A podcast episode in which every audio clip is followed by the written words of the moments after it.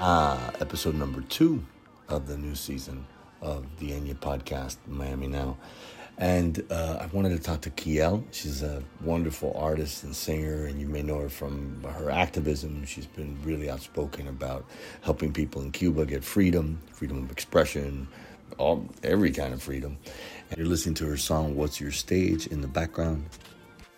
And she's also an actor and producer and uh, she was involved in the film Plantadas, and we talk about that. And there's a lot of things in our community, but she came to my attention because of her music videos. You can find her on YouTube. Sometimes she she goes by Madame Key, but also you can find them all under Kiele, K I E L E, and she's fantastic. You've never seen you know creative.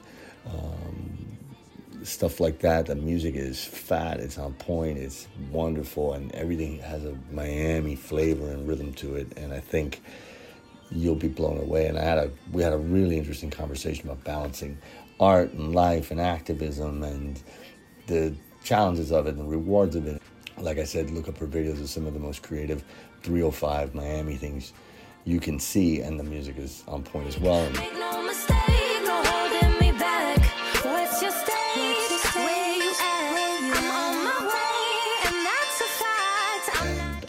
Get a big kick out of my conversation with Kiele. Hi, how are you? How are you? Thank you for being on with us. Thanks for being on the end. Of course. Thank you for inviting me. I'm very, very happy to be here. Well, there's, you know, people like yourselves that do a lot of different things very well. It can be tricky to find the right lane because so many lanes are open to you. Yeah. I know that you're, oh, you're a wonderful musician, wonderful producer, wonderful artist, as rapper, singer, you know, um, entertainer, and then you have the activism side of things. I've been very involved con Causa de Cuba, La Causa de Cuba, Um, mm-hmm. But I, I, I have to say the first way that I found out about you was in an art as an artist. Um, and I think it was your song Afiladora. Mm, classic. Yes, of course. And I see this video and I'm like, where, where do they make this human being that level of creativity and the way you incorporated our culture and the 305, the Cuban culture, but the larger Latino or Hispanic culture, the way you incorporated this whole Miami vibe. Mm-hmm. It was so powerful to me when I saw the video, which we're going to post on our site and, and people can see it there. It's on YouTube and so forth. Who I was like, who is this person? Where do they come from? I want to talk to you about all your songs, about all the things that you do. But tell me what your, you know, first of all, can you tell me how you came up with that song, and then take me backwards and tell me how does a little girl grow up to to be Kiele? Of course, you know. Um, so Afiladora I had a very interesting origin story. It was actually at the very first Three Points Festival that I had the inspiration of the song. Uh, I I still to this day think that the Three Points Festival the first year is the best Three Points Festival to date. It's it's a, you know it's a Miami based music festival that has grown extensive popularity uh, over the years. The very first year they had um, Erykah Badu playing and it was just a very music festival. And so I was there. I was with my brother, the person that produced Afiladora, and I was, um, you know, the concert. Everybody kind of dresses in like their own Miami vibe. It's a very Miami centric music festival, you know. Um, so um, I was there and I was I was dressed, you know, in like my normal, not normal, but very eccentric, you know, Miami energy, and I looked very tall, and I was like, you know, I was like, if I had just seeing all the different Cuban influences and things like that, I just thought of the whistle, the afilador whistle in the moment and I started making like the hook in my head, like afiladora. I, it just came together, and I was like, I want to make a song that's talking about Miami and like my Cuban American culture within that. And it's like empowering, right? And it has that feminine angle that has to do with the afilador, you know, and specifically using the sample of the whistle from the bus because the afilador bus is iconic to our culture here in Miami as well as, you know, in Cuba. We get that from Cuba as well. And all over parts of Latin America, there's afilador trucks. But I wanted to take that sound and I wanted to sample it. So I went with that idea that I came up with in the concert. And as soon as I came back home, uh, we started playing with the with the whistle and the sample and it became like almost like a movie in my in my head you know sometimes like different uh different parts of the creative process come to you at different points right? Sometimes for a song with a music video for instance you might have uh, the melody that comes to you first or you might have uh, lyrics that come to you first. But in that for for afiladora it was specifically the whistle and like the imagery of the video coming into my head. Like i wanted to be very like local uh, rooted miami southwest you know westchester vibes underground um house party you know how we kind of like grew up you know because the afilador bus in general i remember growing up as a kid always thinking it was an ice cream truck and then you go outside and you'd be like, oh, it's the afilador. You know, it's something completely different. But um that idea of like going and being with your group of friends and then almost like a video game, you know, like your kids, you're gonna go get ice cream, but really it's the afilador truck, you know, and then you guys are gonna go, you know, it, it became it became a whole narrative in my head. And so i wanted to bring that to fruition in the video which is what you see you know kind of like a regular hometown girl from you know southwest miami being this like superhero within her own world right? Or was they was she a super villain a hero? Was she a villain? Is she an anti-hero? You know like all those kinds of ideas are explored in different scenes within within the within the music video. So yeah, it was definitely, you know, also a community effort to make the produce the product. It was my very first music video. Um, I was just getting into film production, so I had a really good friend of mine uh, direct it at that time. That he's now been able to go on to work with a lot of other artists, uh, musical artists, and he's still directing and producing videos. Um, you know and it, it was a great it was a great experience overall and i think it's still very true to you know the root of of like who i am because it's just it's it's it's real miami like that's what that to to a degree you know when but you, uh, yeah when you, go ahead. When, you, when you're watching it you can't fathom that this is not something that doesn't have a mate that this isn't something that has a major label behind it it's so slickly produced the song and the video too. The video has, you know, it just looks like a million bucks and it's just so creative and it's like this distillation of the miami vibe but it's a very specific westchestery miami vibe you know mm-hmm. lower westchester and mm-hmm. it's uh, you don't often see the culture uh, you know obviously pitbull does it and and and I think we're all really grateful that he does. But you don't see it a lot. You don't see that that grittiness, um, mm-hmm. which also is a tropical, groovy. You you you really captured a lot. Um, it's, I think they say, they say art's about not taking anything for granted, and the video sort of really celebrates things, but then it gives it this surrealistic kind of David Lynch, Donnie Darko vibe. Yes. It's really something else. How did you come up with that whole concept of it? That twist, right? The whole that... thing, like where, where, you're like with the headdress and uh, you know, I mean, yeah. it's pretty out there.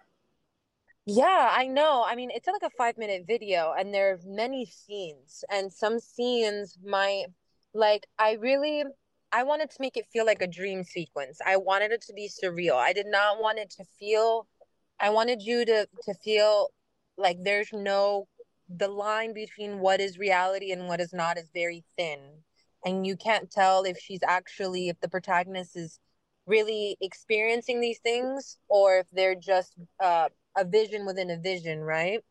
So in that sense i wanted to go through the main narrative which was like again the group of kids the rambunctious neighborhood kids that are hanging out right? And then they go to the truck and they but once they go to the truck the truck like kind of transforms them into these you know um characters like these kind of like superhero characters how i had said earlier. And now they're and then the next scene after the truck is the the house party right? Or like the party um there's like an inside house party part and there's an outside house party part. And it's really like these characters now interacting in a new world. When the scene comes with the headdress uh, that particularly is its own world completely. Why? The song breaks to a clave y section. And the clave y is traditional Cuban music. So when that comes in, I wanted it to be almost like the the little girl from the neighborhood is now, you know, a deity. This this is this has now become a deity that's like speaking within the narrative is this deity a part of the greater magic of the afilador? Maybe maybe not. You know it's it, that is the part that really i guess connects with cuban culture like directly the most and it's like a very obvious clear reference because you see the fire. You know and it's funny i'm not i'm not a a santera. I i technically i'm, I'm catholic but i do obviously I have a lot of that influence. And I had a lot of santeros come up to me after seeing the video and being like, oh, that has references of Oya. Oh, that has references of this. And like when I was in the process of directing and producing this, that none of that came to my mind. And then after the fact, I see all these things that other people notice in the process, and I'm like, oh wow, that I guess that could definitely be perceived in that way of of you know of connecting to this spiritual deity or, or this you know spiritual reference. So i really love that. I love that. And um that does make sense when you think about it because of the symbolism. And that had not occurred to me but yeah now that you say it obviously yeah. you know what i mean? Is, is yeah with the Mm-hmm. With the colors and the fire and the fire dancer, whatever. People, somebody came up to me once and were like, "Oh my gosh, I love your Oya reference," and I was like, I don't know what you're talking about. and they're like, yeah, this part where you did this, like, of course you did it because of that, right? And I was like, no, but that's really interesting. And sometimes those things are present and we're not even aware that they're present because they're just mm-hmm. part of the culture and part of the, they're so deep exactly ingrained into everything that we're doing and, and those multiple meanings just emerge it, it is really beautiful and it caught me by surprise. And I thought this person must have the world's resources behind them. You know, you see profi- you see videos that are um, you have a very talented crew around you because obviously you're also super talented. And your brother's the producer. Yeah, my brother was the producer for The Beat, 100%. And, you know, right now he uh, just recently became the head audio engineer for the Fillmore. Wow. So yeah, that's very exciting. You know, he's very I will, I'm like, who's this woman? So before we get into your other videos, before we talk about Mala Suerte or Suerte, Mala Suerte or mm. Despojo, uh, what's your stage? I wanted to ask you, where the hell do you, or the heaven, where do you come from? How did you, you know, you seem to be a fully formed artist already. Being bang, there's no like development. It's like, look at this. This is the this is what you get.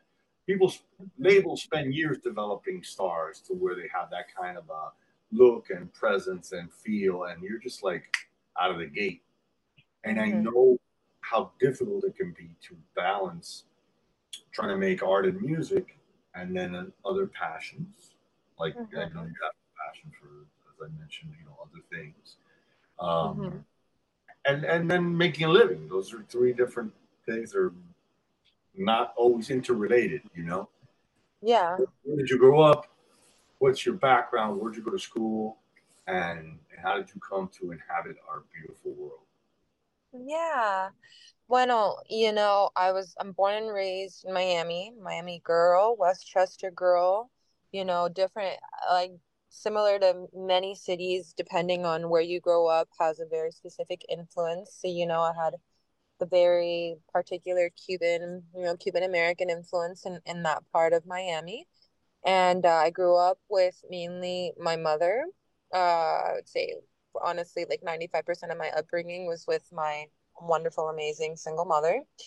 Um, and my mother is in herself a very unique person in that she is, you know, she likes to say, you know, we're left brain and right brain. We got them both kind of active and going on. And, you know, she was in a punk band in New York for 10 years. And then, and it, it became very successful in her own right. She Did you tell me your mom for the Ramones? Yeah, exactly. She played with the Ramones. Uh, she's played in CBGB so many times. That's badass. Uh, yeah, so many times. You know, she's met Blondie, and like well, they're all you know a scene together at uh, in that period of the '80s punk scene in New York. Um, and but then she had my brother, and she just felt like New York wasn't the best environment to raise children at the time. So she moved back to Miami. My brother is 10 years older than me. As I said, he, you know, he's an audio engineer now. And yeah, we just grew up our little unit in in, you know, South Miami and my mom came and when she came back to Miami, she started working in the Cuban activism, you know, more involved in that eh, because the community was kind of just asking for that extra level of, of assistance and engagement and my grandmother had been involved um, always in what is you know the fight for freedom in cuba. She was a democratically elected labor leader who you know at first she supported fidel you know which uh, like a lot of people did at the beginning of, rev- of the revolution right? And then once he revealed that he was a communist because he didn't come out that way forwardly uh, that he wasn't going to get free elections she she you know turned it against him and began to work against that level of tyranny. And so that's what was imparted into my mother when she came back down to Miami. And shortly after she came back, she had me. So I grew up kind of seeing that human rights work, um, as well as living within a creative home because my mom, you know, has that that capacity as as a professional in the human rights nonprofit world uh, you know, and then also she's always been a creative, you know, uh, music and, and just the way that she expresses herself. So my home was very unique in that sense growing up.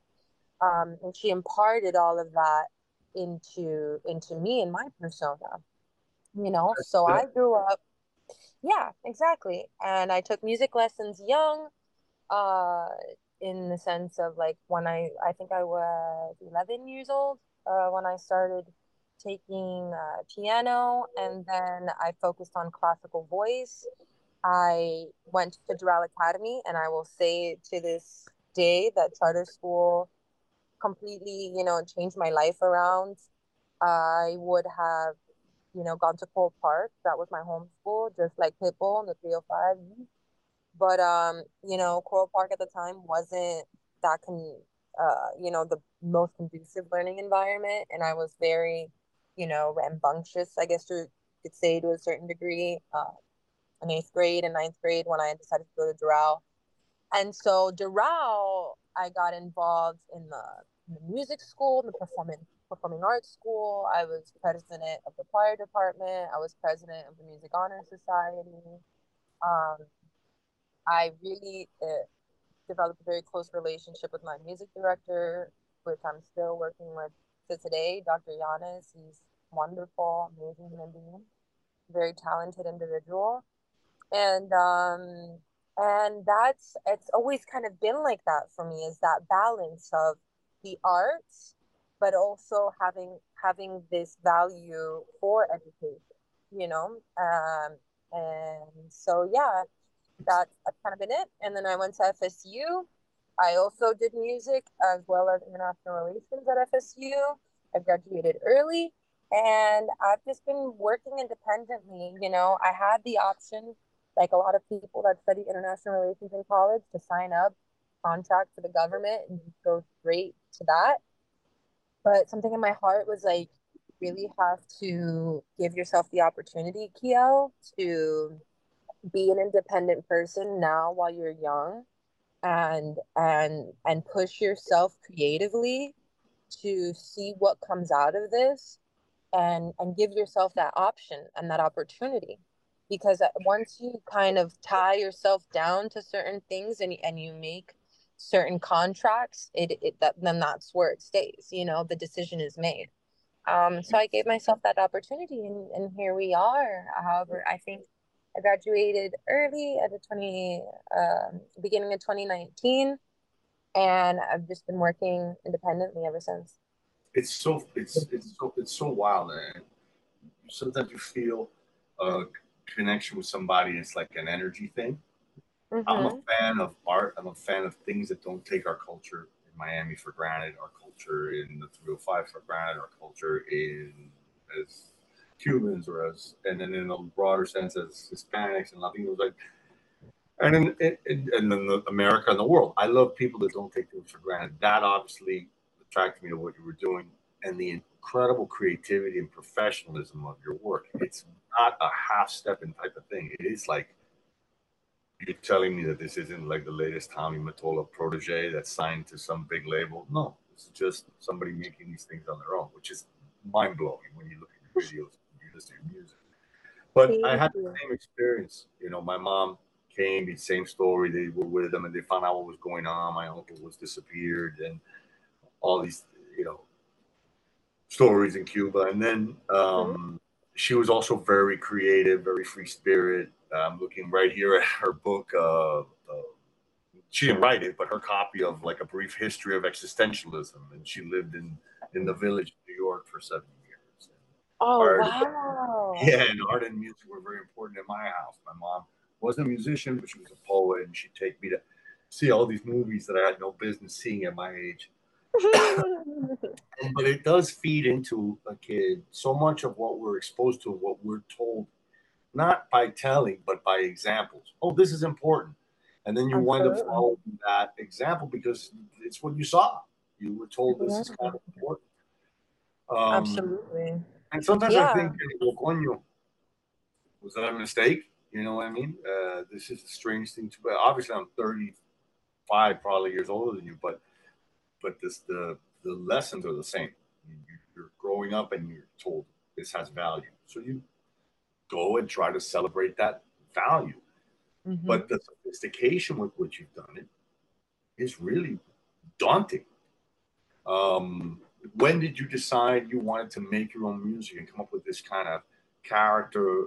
Is it Madame Key? Madam Key. Yeah, Madam Key. It was like Madam, not Madame, but yeah, it was Madam. It's because I'm I'm changing my artist name to my name. Um, I I stepped away from Madam Key. That's been in this, I would say, last year. We transitioned. But it is really dope. Like when you see some of these videos, like like Despojo, the production value, it looks like a Ken Russell film. Thank I mean, you. It, it, doesn't look like a video somebody's making here in Miami. Yeah, I Despojo in particular was uh 5k of my own money. And mind you, 5k again for like that kind of like production quality is nothing, you know. Uh, people blow hundreds of thousands of dollars for something that doesn't have that level of production quality, but they're also not, you know, they're not putting the time into it. They just, you know, they just want to create a product. They have the funding and they just like throw things against a wall and see what music video comes out. Um, but again, having a small budget requires you to be a lot more intentional with everything that you do and a lot more organized. So, like for instance, this boho took a lot of planning and a lot of time and a lot of resources to get to that point. A lot of wonderful, talented people putting in you know, hours of, of work. I had a line producer that was like a good friend of mine, Tracy Peterson, that was like making sure everything was working accordingly. You know, DP and grip. We were filming in a forest that didn't have bathrooms. I had to, you know, get the generators, order uh, order everything ahead of time. We have very elaborate wardrobe that we had to make a tent in the middle of the forest there, like barely, and it was raining, mind you. The tent barely held for us to have our wardrobe changes and set it up. I had specific wardrobe people plus an assistant just to help with the outfits, make maintaining them. And the hair and the wigs and the makeup, you know, I had a separate makeup artist. Um, and I produced it all myself. I directed, I wrote the whole thing myself, and obviously I'm the artist, so I sang it. And I and the beat was produced by a friend of mine, not my brother, by another friend of mine who's um extremely talented. He's a, a Brazilian producer. Uh, he's doing wonderful things. So um, What's yeah, his you know. Uh, let me. It's a minute. I haven't talked to him in a while. Thomas. Thomas. There you go. Sorry, I was trying to get into my head. No, I can Um, trust that part, don't worry. yeah. No, yeah, his name's Thomas. Let me see what his Tranquila, official can we get up right here? producer name is, but his name's but his name's Thomas Caprara. He's fabulous, honestly. He, he's the one that gave the pojo that um the because the beat is a Brazilian beat. It's not Latin or what we'll say like you know Hispanic necessarily. It's um uh what uh what's the genre? I am What led you to to that song? Yeah. What's the what's the thing behind that song? Oh, um, so the pojo in particular was about, well, the word de pojo means cleansing, right? In in Yoruba, again, Santeria, uh, Afro-Cuban. And I and I noticed I tend to make a lot of references, uh, not a lot, but I that spiritual element of, of Santeria, um, again, I use I use it more culturally, uh, and so you see it the most, I think, in the pojo because uh you know you have that big bath scene where you see that we're throwing the you know the the agua florida into the the pool uh to to give this image of the cleansing at the very end of the video but uh the overall concept was this idea of the lead protagonist character say a woman despojándose cleansing herself of el mal de ojo that's around her. When we say mal de ojo, we're saying negative energy that will typically come maybe from envy, right? So uh, wherever that that comes in envy or just not, you know, wanting something, not wanting that person to do well for whatever reason, that's what we call mal de ojo. So that's why you see everybody's in like these this regal attire, but once you start watching the video and you listen to what I'm saying with the lyrics, you realize that in the video, my character is narrating the problems that are unfolding in the court that is around her. So you start seeing people within the court. It's supposed to be almost like a king's court, right? In a way, but it's like a rococo king's court. And things just look extravagant and amazing, and that it's supposed to be this like perfect regal thing. And like you know you've worked so hard to get to this high point in your life and then you're looking around you and you're looking and and you're seeing the cracks in what's happening. You're you're seeing the the um, conflict. And so within the music video the conflict is a lot of times between the male side of the king's court versus the female side of the king's court just for the sake in the video of making it like more more clear like who who's versus who right? And so at the beginning the girls uh some of the girls are you know being kind of put to sit down or don't speak or i you know there's like a moment of jealousy between uh, the male and the female roles and so then at the end the women or some of the women go and they do like you know, a spell which we had to invest in After Effects and it was great. And they like, you know, almost sew the men's mouth together, which is also a very Rococo kind of reference. I studied a lot of things from that area, Rococo, to like bring back into the video. And that's like the end you know it's like the the characters that were being oppressed or were suffering from the mal de ojo at the beginning of the video by the end they they set themselves free they overcome it right? Character arc. There's like there's three phases to the video as well. Like you can see there's an epilogue there's there's a whole story arc in it. So you know i really enjoyed it. I really enjoyed writing out the script and, and getting the details of it the, the everything. I had i had a blast I mean, it's phenomenal. Now, did you did you come up with the song at the same time you came up with the video, or did you? Did you no, the song was made first. The song was made first, uh, and then the video was made. It was, uh, like I told you, an extensive process because, like, at the at the beginning, I was even think I was thinking of having that whole court and rococo scene happen indoors. Like I wanted it to be indoors or it really looked like it was like a palace or something. And I was like, you don't have the budget for that. That's not that's not gonna happen.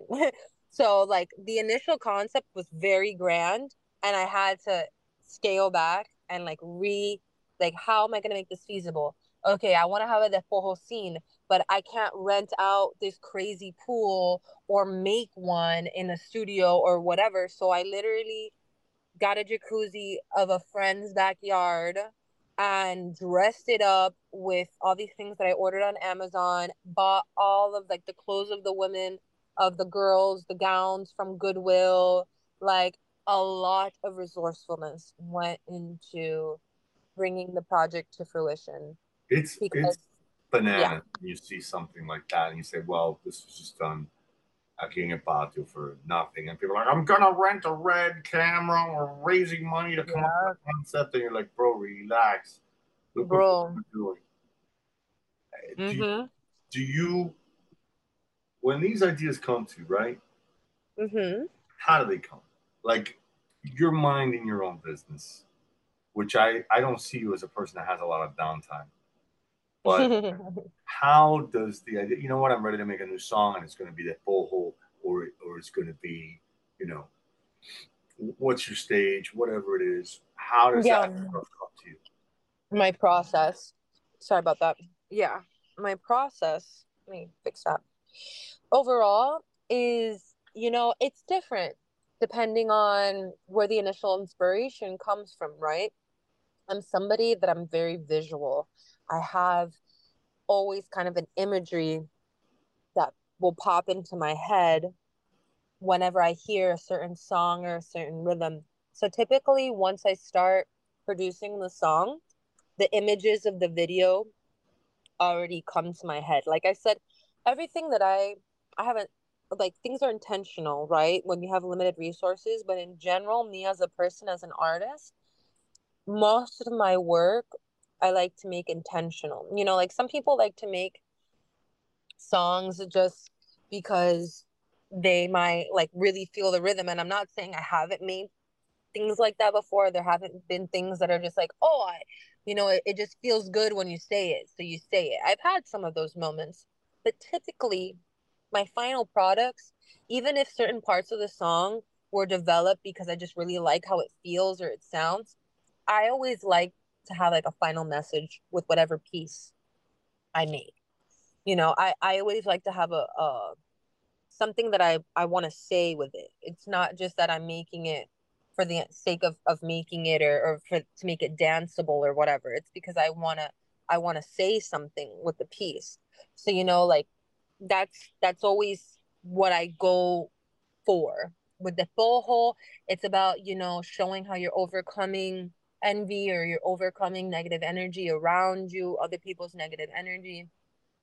Um, always having that kind of empowerment. I guess that I guess you see that with what's your stage and Afiladora too. It's kind of like, you know, normal normal people that are in these surreal environments, but the person feels kind of familiar and they're typically overcoming something or they're uh yeah they're growing to be this next phase you know mala suerte has that because you wake up and you're somebody You're in the Mhm. you're in a and then you're off to the ball and you're you know and it ends with that powerful shot of you in front of the Freedom Tower, which I was interpret. I'll get- share with you my interpretation of that video later.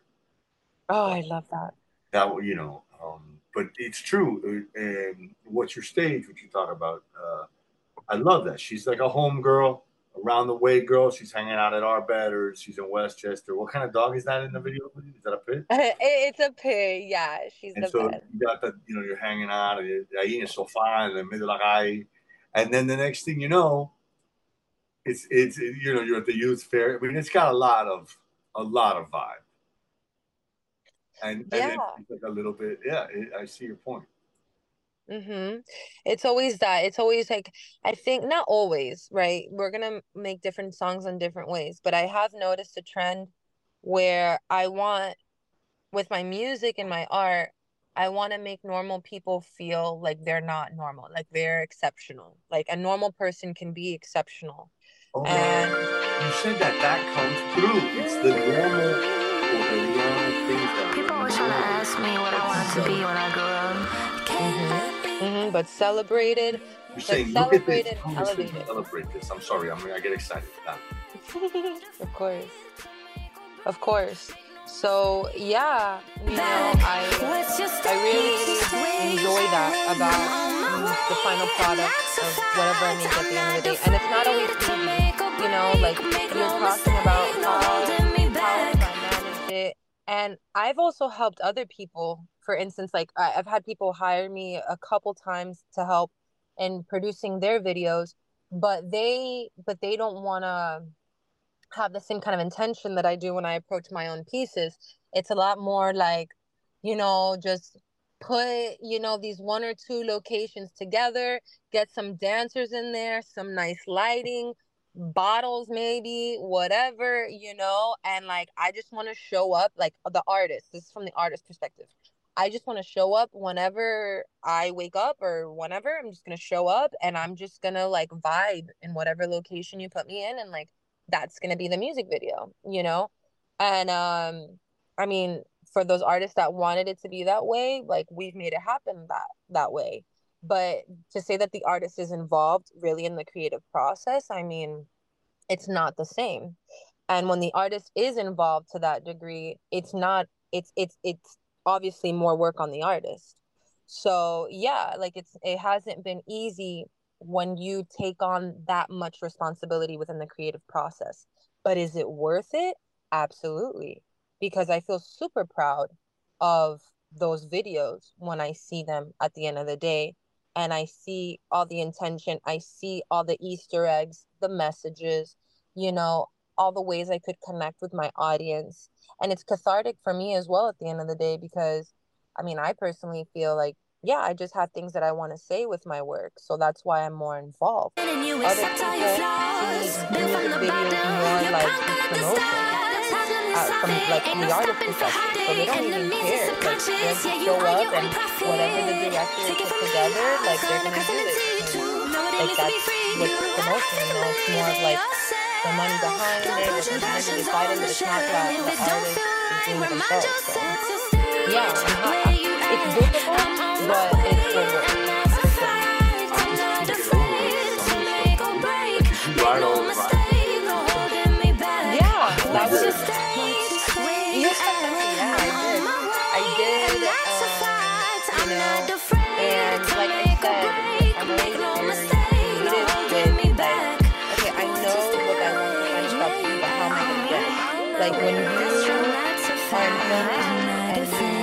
Learning different things, you can learn ways to do things with like very minimal budget uh, have that physical impact on something that is a bunch of budget. You know, like yeah, I I paid for the entrance to go to that fair, but it's not like I closed the fair and you know and like only got on for one thing and then they had to remaster it. Like no, like I went to the fair when there was a bunch of other people on. Thank God I have that I have that benefit. Very bigger artist, you have no choice but to you know spend more money for security or whatever, whatever. But yeah, like luckily I'm still at a point where I can do things in a much more, you know, crafty, resourceful way and still get a really cool shot as opposed to having to do things, you know, more closed off, formal, that's way more costly, you know, typically in like a standard production setting, right? So, so let me ask you uh, quick. Um, you said I, I like to take the I like to make ordinary people feel extraordinary, or like what they're doing is extraordinary. Did, am I quoting you correct? Yes, absolutely. And that's one of the most touching things. Why is that an important thing for your art to do? Um, I'd say because of to be completely like genuine and just real because I feel like it, uh, as an audience member that's what I want artists to do for me. You know, I I as a kid like I think of like the smaller version of myself, you know. I was not somebody born with a silver spoon. And I know there's a lot of people like that, but more particularly, I think I, you know, I never really felt like I was like the cool kid or like people knew me, but I didn't feel like, no, I just sometimes I felt like I was being put in a in a bigger pool, you know, like I was just gonna be a statistic, uh, in a way. Um, but I think the uniqueness of of my home to a certain degree and the creative influences I had pushed me to be like, you're not gonna be a statistic. You know, you have you have your own unique, special quality that you are more than capable and you should share with the world. And I think everybody, in spite of wherever they come from, has that opportunity. You know, our creator, and I, I do believe in God, you know, um, gave us free will. Absolutely. Excuse me. Yeah, our creator gave us free will. And with that free will, any person from anywhere that you end up on the spectrum, because we don't have a choice of where we're born, right? Um, so the any individual, despite of where they come from, can can be that exception, can be extraordinary, regardless of of where your starting point was. And I want my music to make people feel that way when life when they feel like life's against them or they feel like people are against them or even if they feel like their own mind within themselves is is putting a block any of that we have the capability to overcome those things regardless of of anything you know? So that's what i want people to feel when they when they see my music or a particular song. That makes sense. That makes a lot of sense. You you definitely have that you know things are extraordinary. Uh, they, things are the, the ordinary made extraordinary vibe. And that last music video, then I wanted to talk a little bit about your acting and production and things like that. Um, that last one, it seemed like it was a little bit of an answer to people that say, hey, you got to pick a lane. You can't be an activist and then also, um, you know, make, you know, expect to get ahead in the music business because some of the things, even though they're actually very progressive issues dealing with free speech, freedom of expression, and so forth, it's not it's not framed that way generally, and so sometimes mm-hmm. people get pushback because of the, the things that they're interested in. Um, and it felt like that last video, Suerte or Mala Suerte, was a little bit of a comment on that. Like, bro, I'm here, I'm still in it. And then with that, that last shot of the Freedom Tower, I thought that was I thought that's what that was about. That's my interpretation as a fan. I love it. Yeah, like I didn't mean to make it so direct in the sense of like uh specifically referring to the to the Cuba element, but in well yeah, because it is the Freedom Tower, so like culturally, but not speaking to the the community of of maybe people within the the activist world that don't understand my artistic element but it was more just like i'm free in general you know like I am I am a Cuban American that was born here for the reason of embracing freedom. So when you see that tower and you see me in it, it's just it's supposed to be the symbol of liberation, pretty much, and of like this is who I am integrally. So you were never going to be able to put me in a box in the first place. because look at the city around me, look at everything around me, look at who I am. That I wake up one in one way and I go into my closet and I come out and I come out another way. All of that are aspects of me. And and this city that you see is an aspect of me. And all of that represents freedom, represents liberation, represents not being able to be put in a box, you know, and and having a good time along that whole process. So yeah, you know, I, I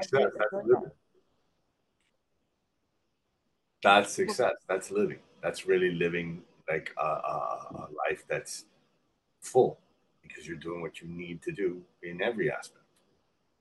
Yeah. Yeah, you know, I really enjoyed that video as well. And um that also was made, you know, I didn't rent out that location. That was a family friend's location. So the same the same kind of idea. Uh you can get good quality with with low resources if you are very intentional and, and you have a, a clear vision.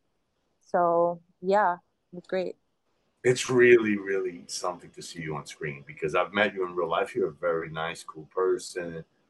And, you know, obviously very physically imposing. You're very tall and very beautiful and you're very, you know, striking. But that doesn't mean anything. When you put the camera on, there's people that are nothing in real life and you turn the camera on and they're superstars. There's people that are incredibly awesome in real life and magnetic, and you put the camera on and bam, it's nothing. The camera is like a magic thing. And you really come across when you're doing you when you're rapping, when you're talking to the camera, when you're singing, when you're looking into the lens, you're speaking directly to the public. It really comes across. I mean, you're a real artist. You can see that, like, wow, this person could really go the distance, do the thing.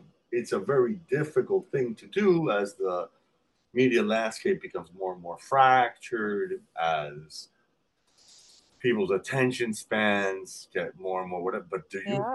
have that thing? Oh my God. Yeah, in spades. So Thank you. it's very clear to anybody that watches these things. So do you also you also act? Yes. And so Yes. to talk to you about some of the films that you've acted in, and then I know that you've produced as well. Mm-hmm. You were involved with Los Plantados, Las Plantadas. Do you want to Mhm. talk a little bit about that? Yeah, I would love to. I would actually love to bring up Plantadas. Uh, we're gonna have another screening now, August 31st, uh, at the Artime Theater. Um, no, September 8th is the Artime Theater, and August 31st is a Big Five Club here locally in Westchester. But yeah, we're gonna have that screening, and the project was very cathartic. It was uh very emotionally taxing, Tell, but tell the rewarding. listeners, you know, if they don't know what what it what it is. Yeah, of course. Excuse me, let's backtrack. So, um, pretty much plantadas, the term plantadas is for a specific kind of Cuban female um prisoner of conscience, conscience, excuse me. So essentially it's somebody uh and it's focusing on women plantadas, so it's a female um driven and these women in particular were arrested for uh, thinking differently than the regime that's currently still in place, and specifically denying re-education inside of the prison, as well as any other concessions that are offered to them to shorten their prison time. This is something very common in um, communist totalitarian societies that if you are ideologically divergent, that is the term, uh, you are put in prison. And if you refuse to be re-educated or refuse to do forced labor because you don't consider yourself a criminal, um, you will be forced to serve your full time. And you'll typically full time meaning 20 to 30 years. And um, on average, uh, and you go through several forms of psychological and physical torture. Um, so all these types of scenes are depicted into film. Uh, I played a plantada. I was not a lead character, I have, you know, I'm Cuban American at the end of the day, and so my accent made it a little difficult for me to to shoot for that. Um, but I have gotten a lot better, which is great and very rewarding. Uh, mm. But I was a plantada, uh, and you know, we shot for three days in a galera. A galera is, you know, uh, a prison cell like eh, like just how they are in Cuba. They they replicated it to look exactly the same, and they're just like three metal bunkers, uh, like barracks on either side, and uh, cement everything, and just like there's no there's no toilet or anything like that. It, um, and so it was very great replica and i essentially had to be shooting in that space not getting out of that space for those three days like full 12 hour shooting days um and the scenes are obviously very intense you know? Like at one point i played a character that uh was menstruating and uh you know i'm i'm i'm there i'm, I'm like going through the process i'm in pain and i asked the prison guard for help or any kind anything you know to help me with the situation. And uh she just kind of like laughs at me and like mocks me and then just like walks away you know? And um there were a, a different there was a lot of different moments like that. And i know it might seem for especially for people who aren't cuban it might seem people who are, who are not cuban it might seem maybe far-fetched or um a little bit of an exaggeration but um, we interviewed 35 female prisoners of conscience before we the, the script was written. And all the stories are stories that they shared with us that we that we put into this this fictional narrative. So it was very impactful. It was had wonderful reviews. Um, it was debuted in the last miami film festival uh, so and and it's still going. It's been shown in Puerto Rico. It's been shown in Tampa. It's been shown in New Jersey, Las Vegas. And you not just showings like at festivals, but you guys are booking it locally too. I know it was, it was booked at the um, uh, what's that mall that it was playing Dolphin after? Mall. Like, Dolphin Mall. Dolphin Mall. How many months did it play there? Ooh, like two months, just and straight. Did they actually did you guys rent the, the theater? Did they did they actually put it up? But I know to keep a movie in a theater for, for, for a couple months, I mean that's that's telling you how, that's some ticket sales. That means people are really trying to see it. Mm-hmm. Mm-hmm. No, it just kept going. Like it honestly kept going. And I was involved from the beginning of the process. Like I wasn't I wasn't just an actress. I was also um you know, I would say like a, an assistant producer of sorts in the sense of uh helping with the fundraising you know like um the i would say the lowest level of of production in that sense of like i wasn't involved on set obviously because on set i was acting uh, but i helped in the fundraising process with the commission that was fundraising to help support the project at the beginning. And just like my music videos i could say that this project started as a community effort. You know cubans like to say al pulmon you know?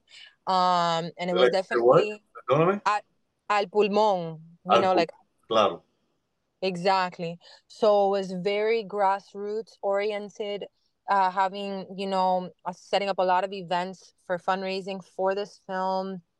And uh, I feel so blessed that it was so well received by the community after the fact, you know, because sometimes with this Cuban activism, you know, and I know that you can resonate with this too, you know, we have our July 11th moments, you know, where everybody comes out and the whole community and it's like, whoa, we're out here, you know?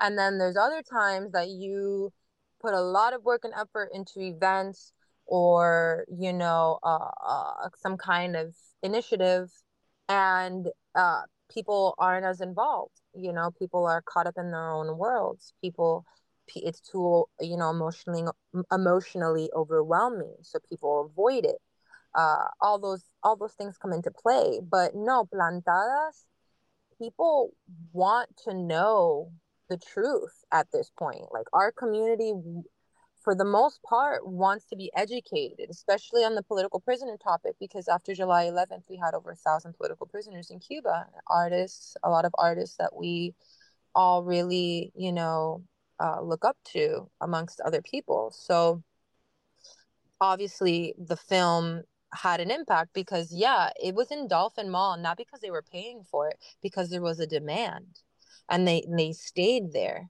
And then it, it moved to these other movie theaters in these other states. It wasn't like there were little screenings in these other states like other official movie theaters in in puerto rico. Um, and I, I believe in new jersey were showing the film just the same way dolphin was you know so there is a demand because people people want to know the truth at this point you know 64 years in people are people are waking up so i thank god for that honestly. and it's so hard to distribute a movie independently because you're fighting for screens versus mm-hmm. giant juggernaut movies that that they have a certain number of screens that they have to show on for the studio. So the studio's selling the theater. Oh, no, no, I need Barbie on five screens. Mm-hmm. And they're like, mm-hmm. yeah, no, but I only need Barbie on four screens because I'm killing it with Plantadas over here. I'm not saying Barbie, but as an example. I get you. I get you. And so it's hard. So the the movie theater really has to be able to justify that. So that's big numbers. That tells you that people are interested in other stories than the traditional Hollywood narratives about this subject, you know? No, absolutely. I think that's true. And I mean, I could say that uh, we could say that, you know, let's talk about Angel Studios. I mean, we don't have to get too deep, but let's just say that there is, you know, there is a desire for content outside of the Hollywood box and um, I think that creators, independent creators like myself, and a lot of people here locally in Miami, uh, as well as you know just globally, are are seeing that and are gaining the courage to go out on their own and create this content in spite of the risks. Again, like you said, it's very difficult for independent filmmakers to get that kind of screen time and be able to you know have a good i don't i, I don't know if roi is the right term for film oh, but it is. It is yeah. for sure. Yeah exactly. You know like it's very difficult to get a, a, a high roi as an independent filmmaker especially with the content that we're putting out there but people want to see it. People want to see it. when we did our film the one that i directed back in before you were born in 2000 the year 2000 I love that. They booked at the Tower Theater in Little Havana, and we were the number one movie per screen um, in Miami. We were only on one screen, but I think we were making eight, five a week, and Mission Impossible Two, I think, was making like eight one. 8001 and we were like, yo, we're the number one movie. And I remember saying to the guys that ran the tower at the time, go on, put it in variety. No, nosotros no reportamos variety. And I'm like, oh my God. Oh my gosh. You know, but uh, it was another era. And and it was proof that people are are interested and want to see their stories reflected. And did you have anything to do with Plantados one? No, I did not have anything to do with Plantados one. I was not connected with him at that time. I mean, I I obviously connected with the organization. Uh, that's something separate. But in terms of the film, no. Um, but yeah. So, so Kiele, when you when you're making these, you know, and I'm sure people tell you like, oh, you know, it's not just hey, I'm an actress in this film. Um, it's not just um, your songs, but I know you did recently a very political song. Uh, mm-hmm. I don't know if you want to talk about it. Yeah, I mean, first off, it, it's one of the most successful songs promotion wise in terms of like so I would definitely love to talk about it. Um, to this point, I released it with Funky, El Funky, which is a two-time. Yeah, y Maykel Osorbo, y Maykel. Es que, man, let me not get into Spanish right now. I was about to start.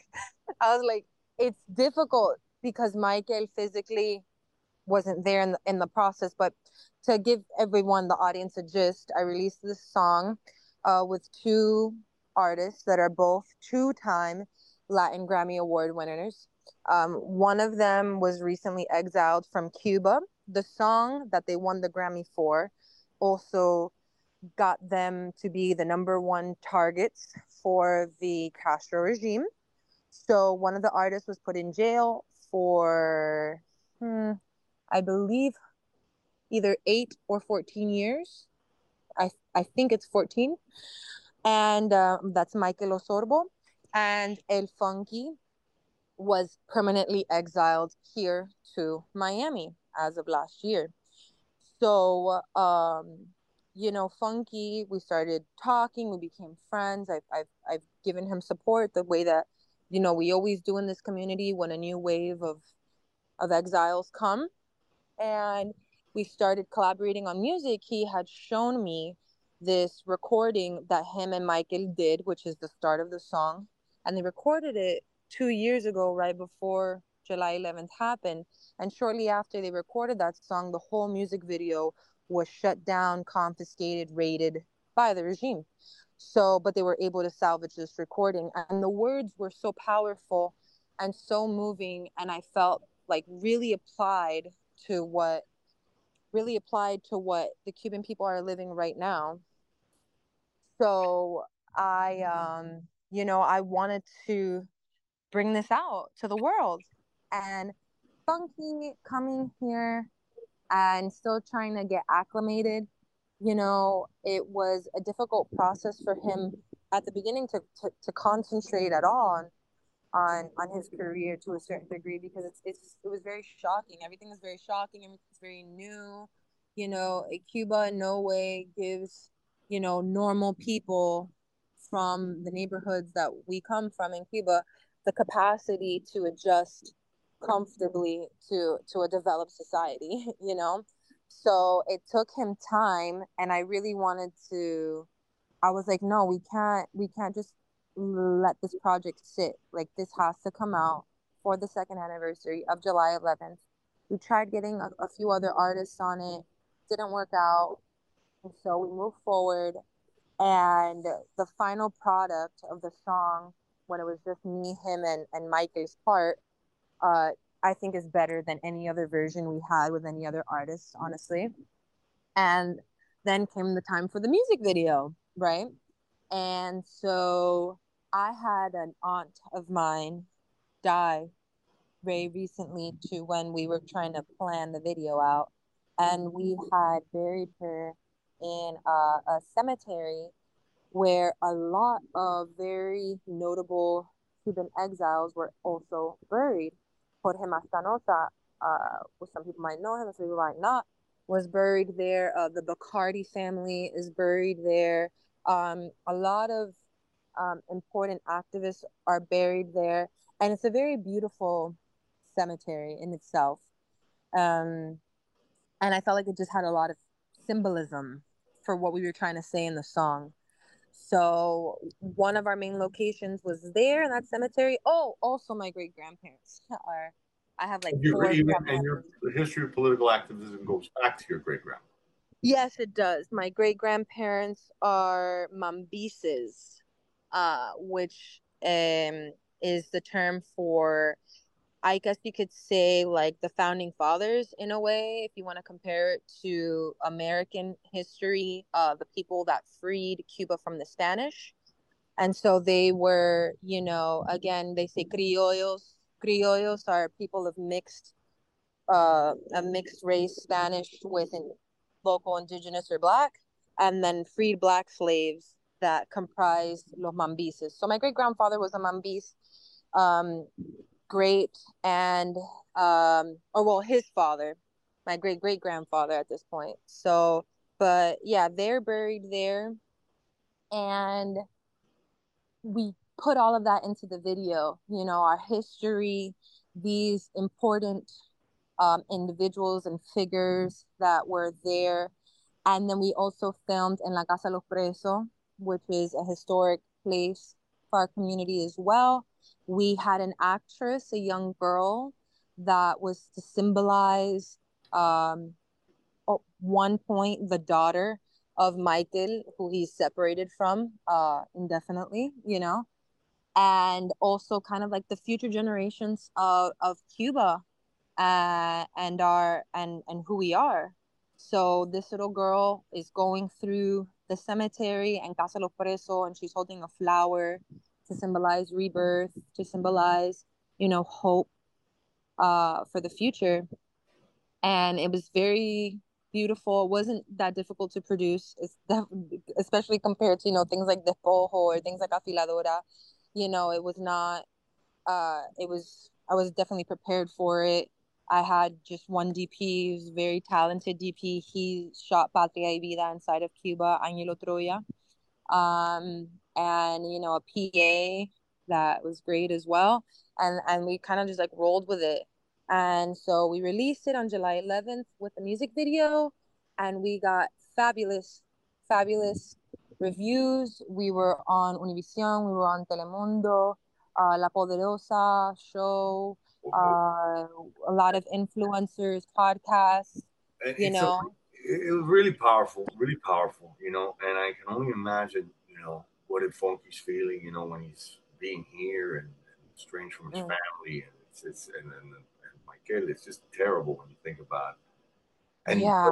you don't stop. And I, I know when you did La Plantadas, when the movie came out, you also did a, a song, another another video. It was yes, I did. Ana uh, Olema and uh, Spanglish Generation and you, right? And you guys, yeah. And and then uh, Karen, and I don't know how to say her name. Karen Hemingway. Hemingway. Um, you guys did a. It was four four women rapping about La, La Plantada, right? And what the oh, story was. And that video is so powerful. Thank you. Thank you. Grew up, and I found it so touching. Of course, it moved me to tears. I think if anybody watches it, you're going to get moved because you see these people, and whether it's Spanglish generation or yourself, they don't have to, you don't have to be doing that. You could just be quiet and yep. go on with your career and don't say a word. And eso no, hey, nobody's going to solve that. Eso no tiene solución. Cállate. It's not that you have to. You don't have to. You don't have to defend the regime. You don't. Uh, but just don't spend your time criticizing it. It's not going to help you. But you can mm-hmm. tell that guys just can't stay quiet. Yeah, no. I think it's. I think it's something that you kind of have to let out. You know, when you when you feel like you're kind of up against a wall and uh, yeah people could say oh well you know you're here you're in miami you're you're free already like why are you even worried about this? Like why are you concerned about this? Why this doesn't affect you. And it's like no i'm i i'm sorry. I think that it does still have an effect on us. Obviously not as direct as somebody that is living it you know en carne propia ahí adentro de la isla specific political prisoner per se but first off, that ideology and that way of being isn't only in Cuba. And secondly, our family is still in Cuba. And thirdly, we can't go back to Cuba. We can't heal those wounds that were created by these people because the solution, which is that they're not there anymore, hasn't hasn't come up. We haven't gotten to the end. The story is still continuing. People think that when you come here to Miami, oh, it's done, it's over. No, the story is still continuing. those people haven't gone away, and they're and they're con- and they are continuing their journey because they don't they don't solely operate within Cuba. You know, their their goal is to eventually create this global system that reflects their totalitarian autocratic system and and we we won't stand for it because we're free, open people that can't live under a system like that. Does that make sense? It's, so that's why it's still important to us. So important.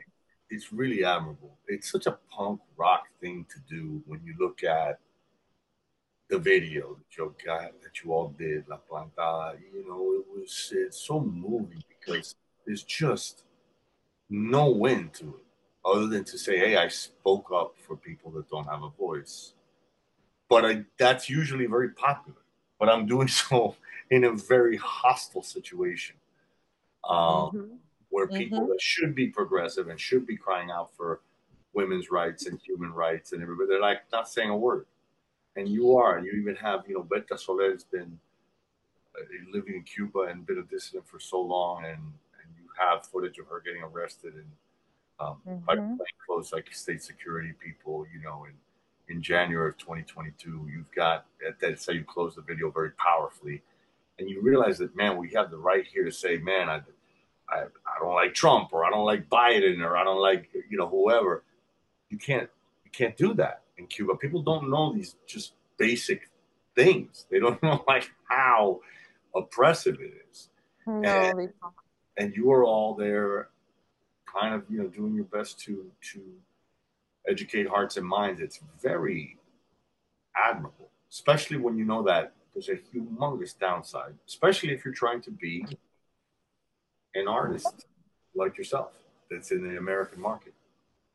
Absolutely, absolutely. Like there is definitely it could be. I mean, it's not something that sells for the most part. You know, Pat- Patria Vida was obviously an anomaly to the industry, like far beyond the norm. Patria y Vida, but um, you know, to say that there isn't a pro beyond just you know expressing my my feelings or expressing my concerns I wouldn't necessarily say that that's the case either because something that my mom taught me and a lot of the people that come from Cuba have shown me over time is that they really they really cling on to the idea that there are people on the outside that care about them because when they're inside the island the regime closes them off isolates them and convinces them that they're irrelevant and that how they feel is irrelevant that what they're going through is irrelevant. But the reality is is that there's a whole community of people on the outside that have gone through the pain and the dehumanization that those people are going through. And we care and we don't forget. And we're being that voice for them because their voice was taken away. So it's not that I'm here just talking about, you know, just saying something that bothers me and I'm letting it out it's that I, I am actually doing the things that people can't necessarily do for themselves and i'm still i'm making sure that what they need to get done is happening for them whether they know that or not. Because when you go and you speak and you say the truth and you reveal the truth and you spread the truth it does have an impact. It does 100% and it does make a difference for them. That sometimes that's that's the only thing they care about is when they they get the news that oh my god mira they made a song about what you're going through. That person is is gonna be so strong and now that person's gonna multiply. That person's gonna continue their work and and and it's gonna continue to help other people feel empowered and feel that they too you know can continue to stay strong and resist and and fight for their humanity because when you're going up against a totalitarian system like that, you're not fighting for yourself. You're not fighting for your own individual freedom. You are, but in general, you're fighting for every, you're fighting for the whole thing. You're fighting for humanity. Because if we take away our free will, we take away our humanity. So we have to, we have to do this. You know, I think there's a much bigger thing, a reward in that sense when you look at it from that perspective, you know? Uh, yeah. Oh, that's really interesting and, and it's very beautiful. Have you ever, you know, I know you've been on talk shows and you've, you know, I know you, I don't know if it's okay to mention, but you've done protests that have been nationally televised, you know, at baseball games and so forth. And, um, you know, people have, you know, that involves law enforcement getting involved and like, hey, let's get her off the field, but you really want to make a statement. And I, I find it very admirable. And, and that sort of social disruption, which is key if you want to get people's attention. Do you feel like you've ever met somebody that's like, hey, you really opened my mind about that? I didn't have the right perspective on it, or I didn't understand this other point of view, and you helped me understand it. Have you ever had that happen? Um, I've never had people tell me directly. I've had people tell other people around me. Um, for instance, like, you know, with my mom, one of the one of the Cuban artists that I started working with when I first started working with them, I think were very hurt and very were very hurt by what the regime had done to them and they were very like kind of closed off and they weren't able to overcome the pain that they were going through and they were projecting that in their surroundings. And then after they after we started working together and they learned about you know, how I am in my life as a Cuban American and that I can still, you know, be a, you know, a kind, open person where I can develop relationships with people and, and, and be positive in spite of what's going on. And once they saw that, they're like, okay, I'm not, thank you. Like they went to my mom and they were like, thank you. Cause after all this time, like I feel like I can let go of that anger and I can, you know, interact with people and and me myself within myself live a healthier life because you know a lot of times people even people when they come out of that island their their defenses are up. All their guards are up. Like they do not have a very difficult time having healthy relationships in general with themselves or with other people. And so when you do see people that understand that pain or have themselves experienced that pain and are still able to to have healthy dynamics in life um, they see that and then they try to like follow suit so she that person is doing a lot better from when you know i first saw them coming from cuba and another example which i think is even more beautiful for me was um, in the second go around of the Cuban baseball team coming to the United States to try to, you know, have a game and normalize relations. I had another like a, like a independent Cuban reporter artist come up to me and ask me some questions before the start of the game like you know are you gonna are you gonna do the same kind of civil protest Every day's a different set of questions. Nothing else is going on, so stop the fussing. Touching. all the buttons, wondering why I'm cussing, wondering why I'm puffing, wondering why I'm running from And you. I remember how I do my own you know, I don't know if I am or if I'm not going to do that act, but what I would hope for is that it would inspire people to take initiative for themselves. And if people, like people saw what I'm doing, they should say, you know, instead of me hoping that she's going to do it for me, why don't I do it for myself and for my own community? Why am I going to wait on somebody else to be my savior when I can I can be that for me? And that's what I explained in, in the interview. When I talked with him, he recorded me, he took that information, he walked away. It was great, fine. And then the time came, the game started, you know, I I had a special security following me, trying to, you know, get me to say who I was. And I wasn't gonna say who I was. And then at the end they were like, oh, okay, Kiel, you know, to try to intimidate me, you know, to And be like, oh, we know League you. And that's Major League Baseball, the Marlins. Yeah, that was MLB for sure. Um, you know, Like we Pero- disrupting the World Baseball Classic yeah, it was. because you had disrupted the the my, the Cuba Venezuela game.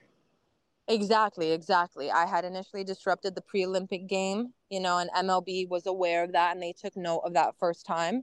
And so the second time around, they had special security trained with a whole folder with all of our pictures and our names of, you know, what would could be the main disruptors, quote unquote, I guess. Um, and It was, yeah, it's crazy. It was very seguridad del Estado. It was very state Yeah, security esque. I'm not gonna lie. No, they're, they're looking out for the bottom line, which is the, the that's the flip side of capitalism. I love, you know, I'm proud to live in America and I love capitalism, but gosh, that's the other side of it where you say, hey, you can't screw up this game. We got tickets sold, we got sponsors. We we understand about free speech and human rights, but no.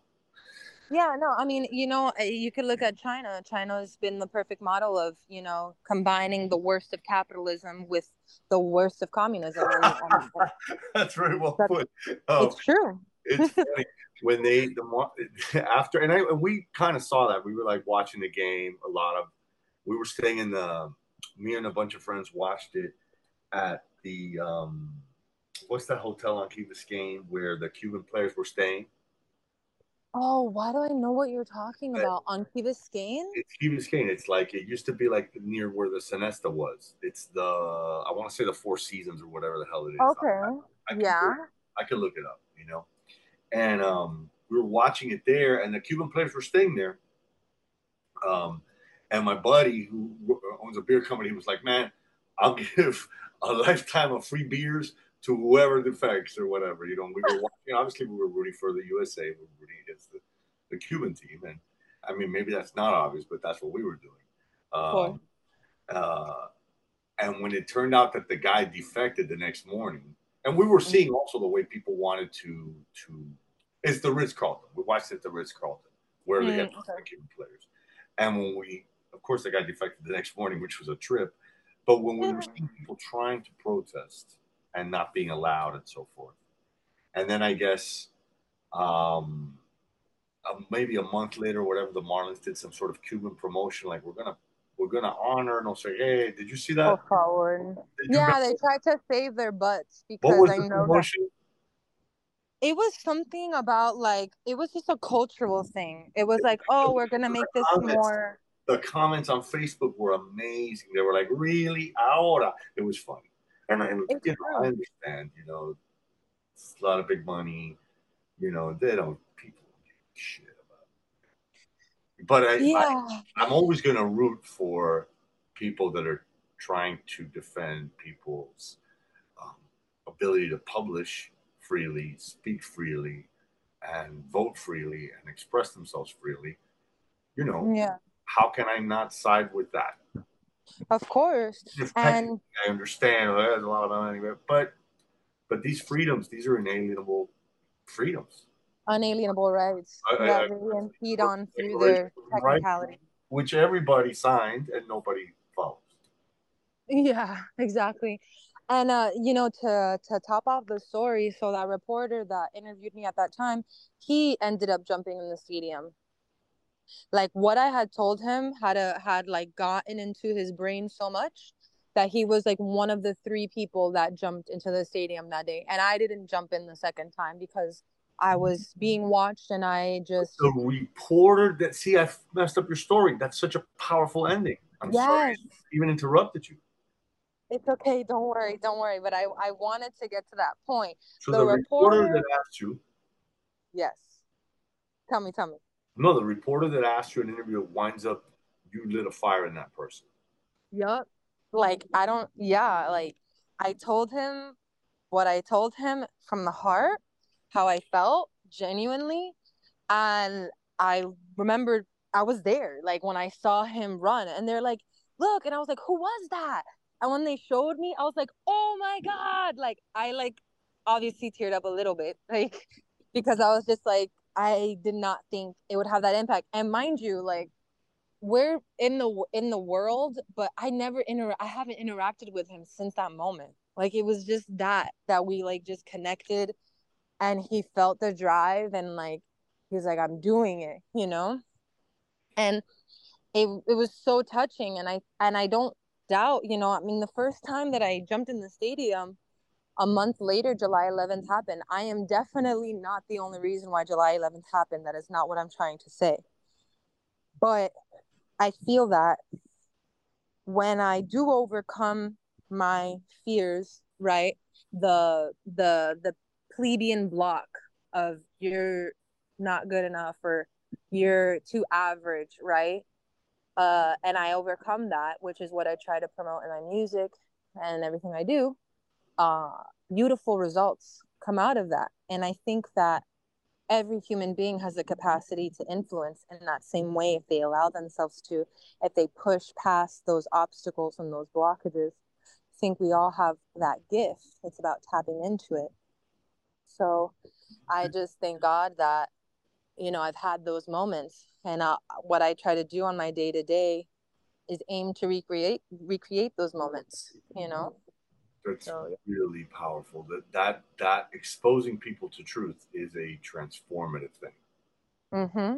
The truth will set you free, you know, and it's difficult. Sometimes it's difficult, you know. Sometimes people don't not everybody wants to hear you what you the truth that you're trying to say in that moment.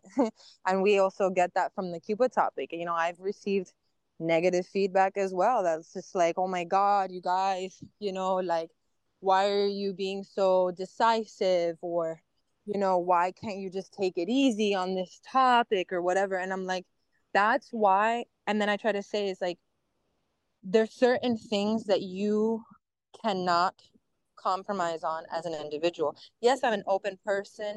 Yes, I always want to give people the benefit of the doubt and I always want to give something an opportunity to show itself. But certain principles you have to be firm with because we already understand that from our history, our joint history. People who made a certain decision to stay with communism had certain outcomes, certain realities that now they're dealing with 64 years down the line.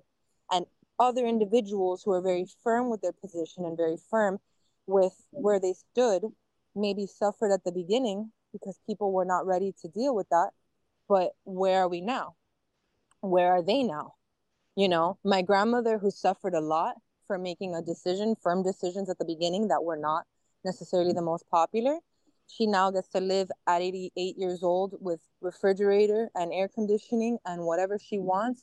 And you know, she she worked hard because she stayed firm to her principles and now she gets to reap the fruits of her labor. And other people que son flojos y se quedaron ahí, otra gente en mi familia, other people in my family that didn't stay clear with those principles suffered a lot. Even if in the moment the compromise was easy and it was an easier decision for them to make in the moment, the the what they had to go through in the end was much more difficult. So that's where I kind of stand with it. You know, I'll take the heat in the moment if I feel that where I'm standing is where I have to stand. I don't mind it. I don't mind taking the heat, you know. And I think all human beings should be that way and have the courage to be that way. And it would make our world a much better place. Like when you feel that something is not right, even if everybody is telling you to do it, don't do it. Don't do it. Just don't do it. You know? And like that's okay. And we have a right to say no. And we have a right to say we don't want to do things or that, you know, or I want more information. You know, these are the things that people in Cuba do not have a concept of of autonomy like that like that does not exist you know? So i i try to bring that into everything that i do man you know? Like be firm with who you are how you feel what you think and don't be afraid of that and and go towards that.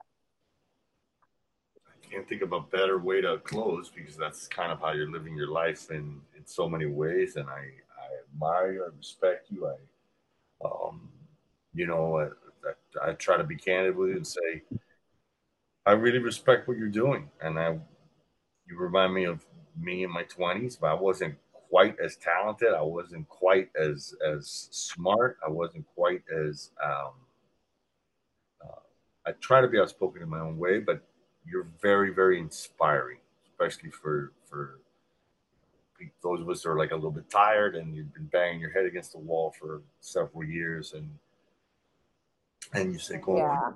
this is gonna," and then people like yourself that that, and you have a long history of of unyielding, um, striving to educate people about the realities of the situation, but also, um, you know, of artistry, um, and and creating beauty and creating powerful things. And sometimes people think those two things can't coexist, but clearly they can because they coexist in you. Thank you. Thank you, of course. And I, you know what? I think that we're seeing every day more and more, especially as we become a more interconnected society, that there is a middle road, you know, between creative artistic expression and, you know, we would say something that is more formal like you know maybe politics or, or nonprofit work i mean you do tend to see it more it's more better accepted and and i would say uh more very left side of politics or in in the left in general it, it, it seems like it might be more accepted uh or understood. But you know again real life is very diverse. And um, I think especially now we're seeing new artists that are coming out that are having impact that aren't all necessarily so so left leaning when we look at you know american american politics you're seeing it all over the spectrum you're seeing artists that have all levels of consciousness that they're trying to bring to the world you know um, Ginny Levy, uh, Oliver Oliver Oliver Stone, I think, or Oliver Brown is what his name is now. No, Anthony Oliver, excuse me, Anthony Oliver.